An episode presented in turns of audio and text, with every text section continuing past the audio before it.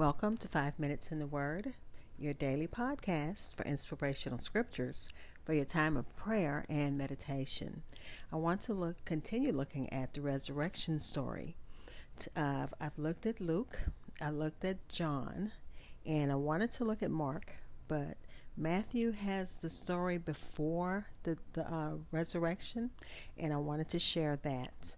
This is Matthew 27, verse 62 it says, The next day was the day after preparation day. The chief priests and the Pharisees went to Pilate. Sir, they said, we remember something that liar said while he was still alive.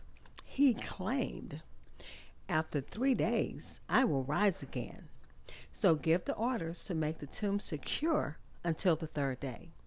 If you don't, his disciples might come and steal the body.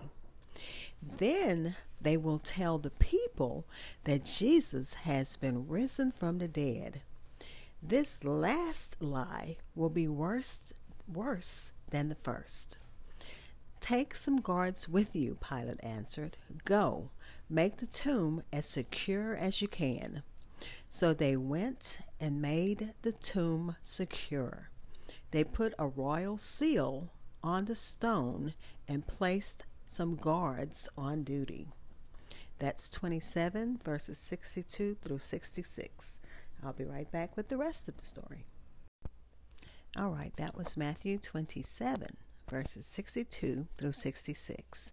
I'm going to read Matthew 28 1 through 10. It reads The Sabbath day was now over it was dawn on the first day of the week. Mary Magdalene and the other Mary went to look at the tomb. There was a powerful earthquake. An angel of the Lord came down from heaven.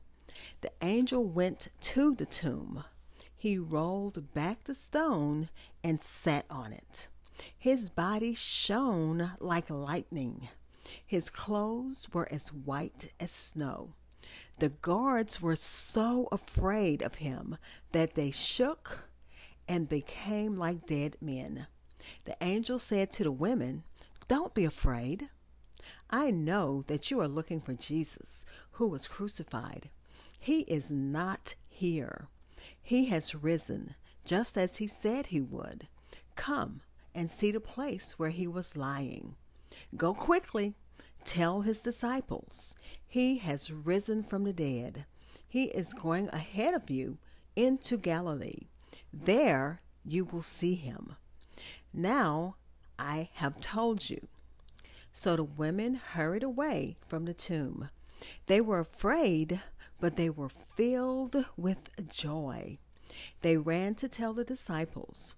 Suddenly, Jesus met them. Greetings, he said.